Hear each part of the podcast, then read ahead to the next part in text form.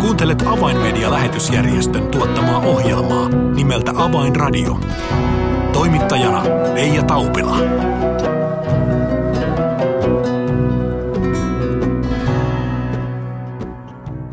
Tervetuloa jälleen Avainradion seuraan. Usein ohjelmissamme kerromme siitä työstä, jota Avainmedian lähetysjärjestö tekee maailmanlaajuisesti sähköisen median ja painetun sanan kautta. Mutta kun puhumme sähköisestä mediasta ja ohjelmatuotannosta, niin kovin usein ohjelmissamme esiin nousevat ohjelmien tekijät. Tällä kertaa kurkistamme hieman kulisseihin, sillä ohjelma on kanssani tekemässä avaimedian tuotantopäällikkö Mika Ahonen, jonka kanssa keskustelemme siitä, miltä medialähetystyö näyttää siellä kameran takana. Lämpimästi tervetuloa seuraan. Avainradio. Tervetuloa Avainradioon Mika Ahonen. Kiitoksia. Ennen kuin tulimme tähän studioon, niin kysyin, että kauanko oletkaan avainmedialla ollut töissä. Niin mikä olikaan lopputulos? No siinä laskeskeltiin, että tultiin tulokseen, että aika tarkkaan nyt on kolme vuotta. Tuli itse asiassa tuossa vuoden alusta. Ja sitähän me onnittelemme, koska me avaimediassa tykkäämme aina merkkipäiviä huomioida, joten onneksi olkoon kolmevuotinen virstanpylväs on saavutettu. Kiitoksia, kiitoksia. Et kuitenkaan avaimedialle tullessasi ikään kuin aloittanut tätä mediatyön uraasi, vaan miten itse olet päätynyt alalle? No ihan alun alkaen mulla on tämmöinen IT-tausta ja tuota, työskentelin IT-maailmassa kymmenen vuotta ja sitten olen joillekin kertonut, tein tämmöisen kohtalokkaan rukouksen, että rukoilin, että olisikohan Jumalalla tarjolla jotain muuta kuin tätä IT-alan työskentelyä. Ja siitä huomasin sitten, että polku lähti yhdessä vaimoni kanssa suuntautumaan sitten kristillisen median pariin. Ja itse asiassa ihan alun alkaen palveltiin meidän kotiseurakunnassa tuolla Oulussa niin radiotyössä ja tehtiin radio-ohjelmia. Eli tämä radio on mulle sieltä ajalta jo tuttu ja tosi rakas media. Hei, mahtavaa. Eli olet nyt täällä ikään kuin kotonasi. Ää, no mutta, eli radiosta lähti liikkeelle. Mitenkä sitten polku meni eteenpäin? No polku meni eteenpäin sitten silleen, että ää, siitä meni muutamia vuosia ja me oltiin tuolla Jyväskylässä tämmöisessä mediaseminaarissa ja – me oltiin koettu siinä vaiheessa kutsua tämmöisiin kristillisten TV-uutisten tekemiseen. Ja me lähdettiin sinne seminaariin silloin ja sitten tuota vähän niin kuin kyselevällä mielellä. Ja silloin, äh, silloinen avaimedian toiminnanjohtaja Jouko Rajala oli sitten siellä pitämässä tämmöistä TV-kanavaa ja Jouko sitten ihan niin kuin kesken oman puheensa sanoi tämmöisen erillisen lausen, joka ei oikeastaan liittynyt koko siihen hänen tota, puheenvuoronsa, mutta hän sanoi, että Suomeen tarvitaan kristilliset TV-uutiset. Ja tuota, meillä oli perheessä semmoinen tilanne siinä vaiheessa, että meillä ei ollut telkkaria, eikä meillä ollut edes videokameraa. Ja tuota, mutta me koettiin, että tämä oli se merkki, ja kun me saavuttiin takaisin kotia, niin me tuota, ostettiin videokamerat ja ää, ihan tämmöinen ammattilaiskamera otettiin pankista lainaa ja ruvettiin harjoittelemaan. Ja siitä lähti sitten, että ekaksi kuvattiin seurakunnassa erilaisia tilaisuuksia ja juttuja ihan pienellä systeemillä ja siitä lähti sitten tämä ammattitaito tälle alueelle kasvamaan sitten ja tuota, nyt ollaan tällä tiellä sitten jo kristillisen median parissa. Mä oon nyt saanut leipäni yli kymmenen vuoden ajan. Aivan mahtavaa, joten tämä näky laitettiin heti toteen ja pankista lainaa ja omaa kalustoa. Aivan mahtavaa. Vaimosi on ammatiltaan toimittaja, joten pakko kysyä, että toteutuvatko nämä kristilliset uutiset, tämä näky? Kyllä, kyllä ne toteutuvat. Ja me tehtiin, saatiin tehdä niitä ää, muutaman, itse asiassa tarkkaan ottaen niin koettiin, että ihan, ihan sitä ydinkutsumusta saatiin tehdä muutaman kuukauden ajan, jonka jälkeen sitten tilanteet ja kuviot muuttuivat, mutta tota, Joo, toteutui. Mahtavaa. No nyt todella olet kolme vuotta ollut täällä Avainmedia-lähetysjärjestössä työssä, niin mikä toimenkuvasi täällä on? Mun toimikuva tällä hetkellä on vastata meidän tuotannosta täällä Suomessa Keravan studioilla, mutta sen lisäksi Euroopassa, Pohjois-Afrikassa ja Lähi-idässä on, on ne mun vastuualueet, joissa mä työskentelen ja liikun. Jonkin verran sitten on myös meidän USA-toimiston kanssa tekemisissä, jossa tehdään meidän suoria ohjelmia Alhajat kanavalle iltaisin. Eli kerro vielä, mitkä ovat ne kanavat, joille täältä avainmedialta ohjelmia tuotetaan? No, tällä hetkellä näitä radio-ohjelmia meiltä lähtee Radio Daylle ja Radio Patmokselle täällä Suomessa ja TV7 sitten TVn puolelta ja sitten Alhajat-kanavalle tuota, tätä meidän arabiankielistä tuotantoa. Plus sitten unohtamatta tietenkään Usko TVtä, joka on sitten meidän netti-TV-kanava, jossa näkyy sitten suoria Jumalan palveluksia viikoittain. No ennen kuin puhutaan tarkemmin tästä, tästä tuotantoprosessista, niin puhutaan yleisellä tasolla kristillisestä mediasta täällä Suomessa. Kerroit tässä ohjelman alkuun juuri, että millä tavalla omalle kohdallesi e, ikään kuin kutsu tähän mediatyön saralle on tullut ja miten olet lähtenyt sitä vaimosi kanssa toteuttamaan, niin, niin mm, minkälainen mielestäsi on tilaus ja tarve kertoa evankeliumia median kautta Suomessa? No ensinnäkin tilannehan on tällä hetkellä Suomessa se, että ihmiset tuntee entistä vähemmän raamattua ja jopa uskovaiset ihmiset ää, eivät tunne, mitä raamatussa sanotaan ja seurakuntien väkimäärät pienenee koko ajan, ketkä osallistuu säännöllisesti Jumalan palveluksiin ja sitä kautta Jumalan sanan ja raamatun tuntemus vähenee. Ja ehkä helpoin tapa heitä saavuttaa ja nopein tapa on saavuttaa median kautta. Ja näin sen äärimmäisen tehokkaana tapana ää, niin kuin, niin kuin tavoittaa näitä ihmisiä, koska ihmiset käyttävät kumminkin mediaa koko ajan kasvavassa määrin. Kuuntelevat radiota, kuuntelevat erilaisia web-podcasteja, nuoremmat katselevat illalla televisiota. Toki se on saman aikaan myönnettävää, että monet ihmiset hakevat siitä mediasta viihdykettä, eivätkä niinkään halua esimerkiksi kuunnella niin kuin Jumalan sanaa, koska kokevat sen ehkä ei niin rentouttavana, vaan enemmän haastavana. Mm. No mainitsitkin tässä jo joitain kanavia, mitkä täällä Suomessa aktiivisesti toimivat tällä kristillisen median kentällä, niin ää, avaimedian ollessa yksi toimija tässä, tässä perheessä, niin, niin millaista palautetta ja millaisia tuloksia avaimedialle, avaimedialle on tullut sen tekemästä medialähetystyöstä? No mä en ole välttämättä se henkilö, joka käsittelee sitä palautepuolta niinkään paljon, mutta se mitä mä olen kuullut, niin todella positiivista ja tuota, kannustavaa ja myös semmoista palautetta, että se on vaikuttanut ihmisiin. Voi olla silleen, että me, me ollaan tehty joku ohjelmasarja ja menee kuukausia, jopa vuosi, kaksi. Ja tuota, itse olen jo unohtanut sen, että me ollaan ylipäätään tehty se. Ja siinä vaiheessa sitten se on pyörinyt jossain kanavalla ja vaikuttanut ja saadaan se palaute, että ihminen on esimerkiksi löytänyt Jeesuksen sen ohjelman kautta. Ja samalla kun ajattelee tätä meidän niin kuin te- jatkuvaa tekemistä, niin myös meidän niin kuin web-sivut, meidän esirukoussivustot, kaikki mitä meillä on niin kuin, ei pelkästään siis tämä sisällöntuotanto, vaan niin kuin tämä internet-alustan, niin siellä kumminkin kymmenet ihmiset viikoittain jättää rukouspyyntöjä ja samaan aikaan kymmenet ihmiset vastaavasti rukoilee näiden rukousaiheiden puolesta ja saavat sitten saadaan tämmöisiä isoja rukousvastauksia. Niin tämä on mun mielestä huikeeta. Mm, mikä sivusto onkaan kyseessä? Esirukous.fi.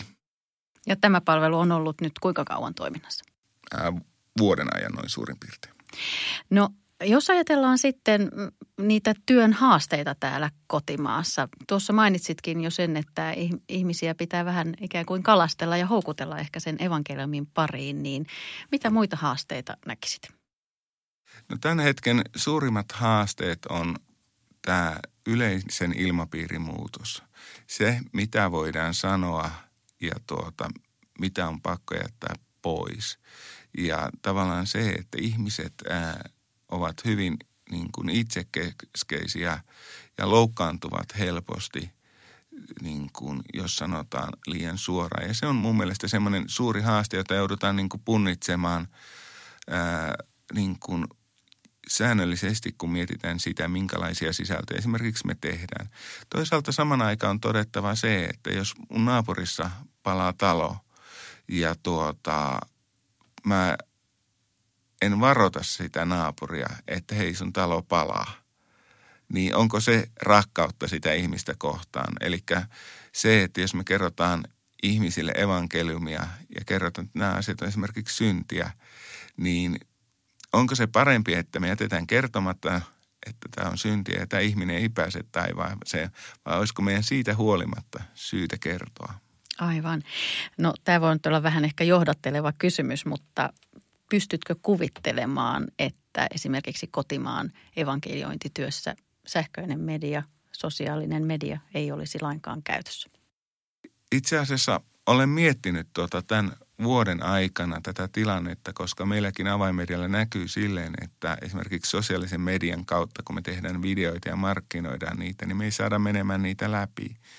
Ja olen miettinyt sitä, että kuinka kauan me saadaan tehdä tätä työtä tässä muodossa, missä nyt ollaan, koska viimeinen vuosi näkyy selkeästi, että tämä aika on tiukentunut ja toki toivoisin, että saataisiin tehdä mahdollisimman pitkään, mutta en ole lainkaan varma siitä, mihin tämä yhteiskunta ja tämä maailman niin kuin kehitys on menossa, että kuinka pitkään meillä on tämmöiset ajat ja voidaan näin vapaasti tehdä tätä evankeliumin työtä.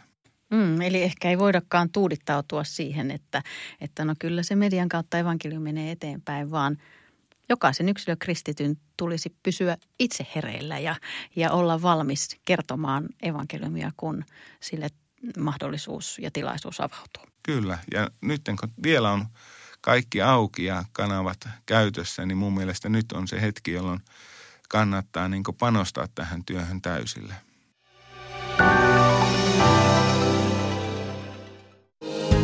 Avainmedian medialähetystyö tarvitsee esirukosta ja taloudellista tukea. Lahjoita 20 euroa lähettämällä tekstiviesti numeroon 16499. Kirjoita tekstiviestin sisältö avain 20 ilman välilyöntejä. Siis tekstiviesti avain 20 numeroon 16499. Lahjoituksesi avulla saavutamme ihmisiä, jotka eivät vielä tunne Jeesusta. Kiitos tuestasi.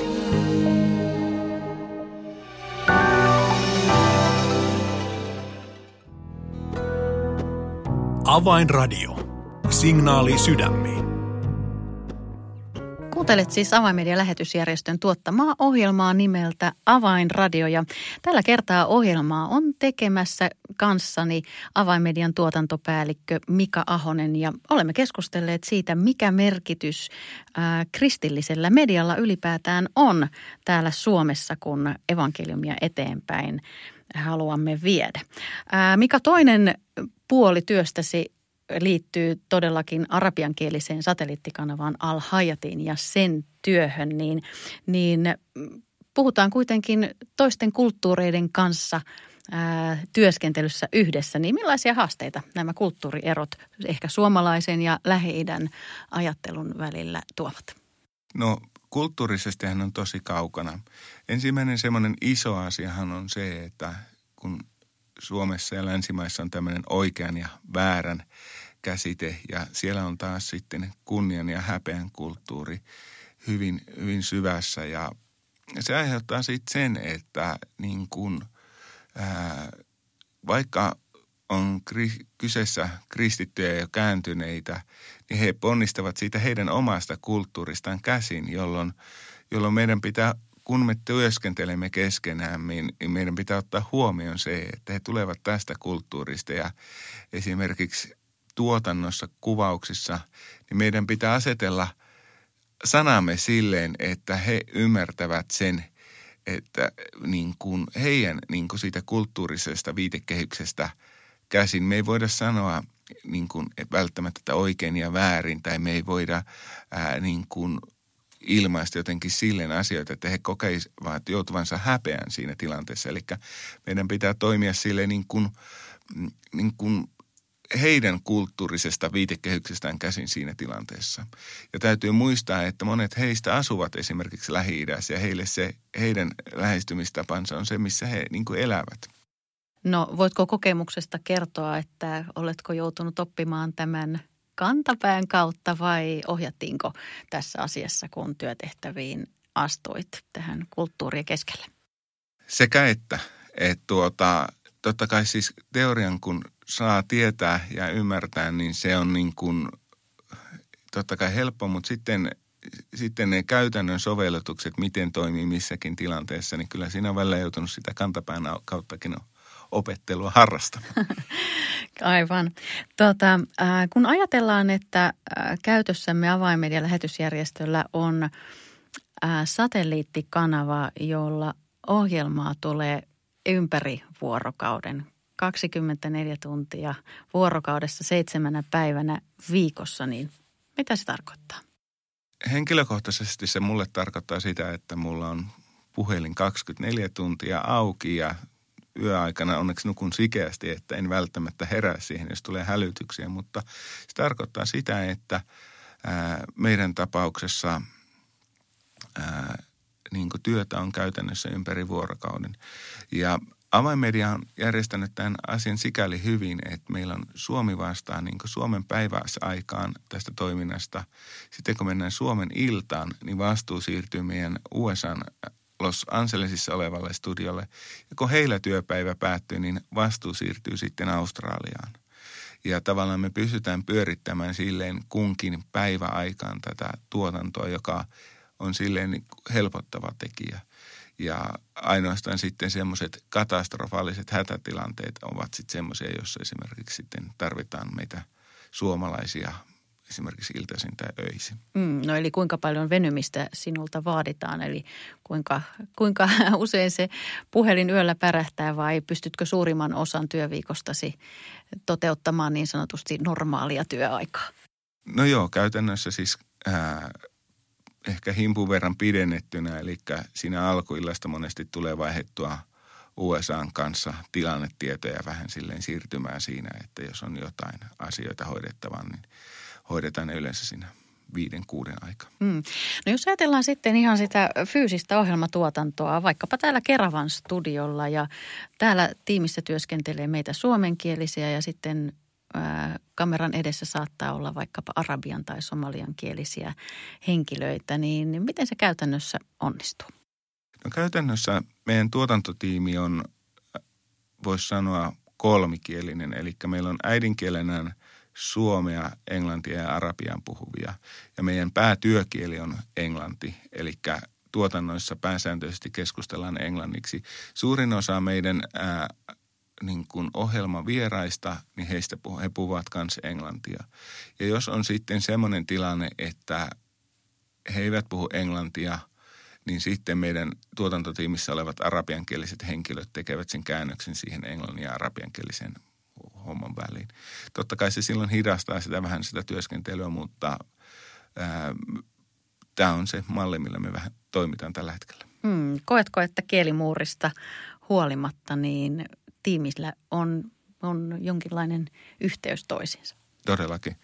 Meillä kaikilla on missio ja yhteinen missio tavoittaa niin monta arabia ja islamiuskosta kristinuskon sanomalla kuin vain mahdollista. Ja se yhdistää meitä. Ja se on täytyy tässä tilanteessa sanoa, että se uskovien yhteys, se kristittyjen yhteys, mitä saa kokea täällä meillä ja sitten kun vastaavasti matkustaa – maailmalla, niin se on jotain huikeeta, jota ei niin kuin muissa niin kuin ympyröissä niin kuin päässyt kokemaan. Mm. Jos ajatellaan niitä monia kohtaamisia näiden ohjelmantekijöiden kanssa ää, siitä näkökulmasta, että itselläsi on tällainen, voiko sanoa, perisuomalainen tausta ja, ja kokemus ö, tällaisesta vapaasta länsimaisesta kristillisestä yhteiskunnasta. Ja sitten taas toisaalta monet ohjelman tekijät tulevat suljetuista islamilaisista maista. He saattavat, moni heistä olla itse entisiä muslimeja, niin mitä olet oppinut näiden kohtaamisten kautta? Ensinnäkin mä oon huomannut, että mä oon itse muuttunut tosi paljon tässä vuosien aikana. Eli semmoinen tietty perisuomalainen näkökanta on ehkä hiukan avartunut ja tuota, äm, jokaisen ihmisen tarina – niin jonka kanssa on saanut työskennellä pitempään ja silleen, että meistä on kenties tullut henkilökohtaisia niin ystäviä, niin ne on muokannut mua, mu, mua silleen niin kuin ymmärtämään toisia kristittyjä, kunnioittamaan heidän sitä, heidän tilannettaan ja arvostamaan sitä heidän ympäristöä ja sitä tilannetta, missä he toimivat, mutta saman aikaan myös ymmärtää sen suomalaisen näkökulman ehkä. Eli on saanut pikkasen laajemman perspektiivin tähän asiaan. Joskus sen huomaa myös silleen sitten, että kun keskustelee suomalaisten kanssa, joilla ei ole tämmöistä kokemusta, niin sitten ne omat ajatukset ja mielipiteet ehkä poikkeaa siitä, siitä mitä itse tunnistaa itsellänkin aikaisemmin olleen. Aivan, ja ehkä sitten näissä kohtaamisissa olet voinut tuoda esille sitten tätä laajempaa näkökulmaa. No ohjelma-aikamme lähenee loppua, mutta en malta olla kysymättä vielä sitä asiaa, että mm, kaikki tuotanto ei kuitenkaan tapahdu täällä Keravan studiolla tai, tai muissa studioissa eri puolilla maailmaa, vaan välillä työ vie myös sitten tuonne kentälle ja ihmisiä kohdataan ja haastatellaan vähän toisenlaisissakin ympäristöissä. Ja nyt olet aivan juuri lähdössä kuvausmatkalle Israeliin, niin mitä siellä Israelissa on vastassa? Joo, tällä kertaa me mennään Israeliin tuota, kuvaamaan sudanilaisten todistuksia. Eli Israel on vastaanottanut Sudanista ihmisiä, koska siellä on ollut niin pakolaistatuksella. Ja nyt heistä on tullut muutamia kymmenen, tai olla 150 ihmistä, joita on yhteensä tullut uskoon. Ja me mennään haastattelemaan heidän uskon tulotodistuksia ja tekemään, dokumentoimaan sitä. Ja tarkoitus on sitä käyttää sitten meidän alhaajat kanavalla näitä todistuksia. Ja se on sinällään huikea todistus monessa mielessä, koska ää, ensinnäkin he ovat todella haastavasta tilanteesta tulleet Israeliin. Ja sitten Israelissakaan se tilanne ei ole mitenkään selkeä välttämättä kaikilta osin niin kuin Israelin ja Arabien ystävyyden ja rakkauden keskellä. Ja he ovat siinä tilanteessa löytäneet Jeesuksen, niin se on jotain ihan mieletöntä. Kerro vielä tähän loppuun, mikä on itsellesi ollut tähän asti sen urasi ehkä kenties mieleenpainuvin kokemus ja, ja tuotanto, missä olet saanut olla mukana? No niitä on tosi monia hankala niin kuin pistää niitä samalle niin kuin ruveta arvottaa, mutta ehkä yksi semmoinen mieleenpainuva tilanne tuosta puolitoista kaksi vuotta sitten oltiin arabikonferenssia tekemässä tuolla Saksassa ja silloinhan aikaan sillä oli tapahtunut tämmöisiä terroritekoja ja ää, meidän me jännitti se, että tuleeko sinne meidän tilaisuuteen jotain tämmöistä konfliktia ja – me tiedettiin, että siellä oli niin kuin turvallisuushenkilökuntaa valtavasti paikan päällä huolehtimassa sen tilaisuuden turvallisuudesta. Ja kun se tilaisuus päättyi, niin kun alttarit täyttyvät ja nämä muslimitaustaiset ihmiset halusivat tulla uskoon. Ja tämä kaikki oli samaan aikaan lähetettiin meidän TV-kanavan kautta ulos, niin se oli jotain semmoista niin kuin koskettavaa. Hienoa Mika, aivan mahtavaa kuulla näitä kokemuksia matkan varrelta ja siitä, miltä työ näyttää sieltä tuotantoryhmän näkökulmasta. Ja, ja toivotan erityisesti siunausta nyt tälle tulevalle matkalle ja kenties me saamme myös täällä suomenkielisissä ohjelmatuotannossa saada maistiaisia ja varmasti ainakin kuulla terveisiä tuolta matkalta ja miten sudanilaiset ö, omaa elämäänsä avaavat. Kiitos Mika oikein paljon ja siunausta tulevaan. Kiitoksia. Avainradio. Jos haluat tietää enemmän Avainmedian tekemästä maailmanlaajuisesta lähetystyöstä, voit tehdä sen helposti tilaamalla itsellesi ilmaisen Avainmedia-lehden. Tilaa ilmainen Avainmedia-lehti soittamalla numeroon 020 74 14 tai lähetä yhteystietosi osoitteeseen info at avainmedia.org. Tässä oli Avainradio tällä kertaa. Lämmin kiitos seurastasi ja kuulemisiin ensi viikkoon.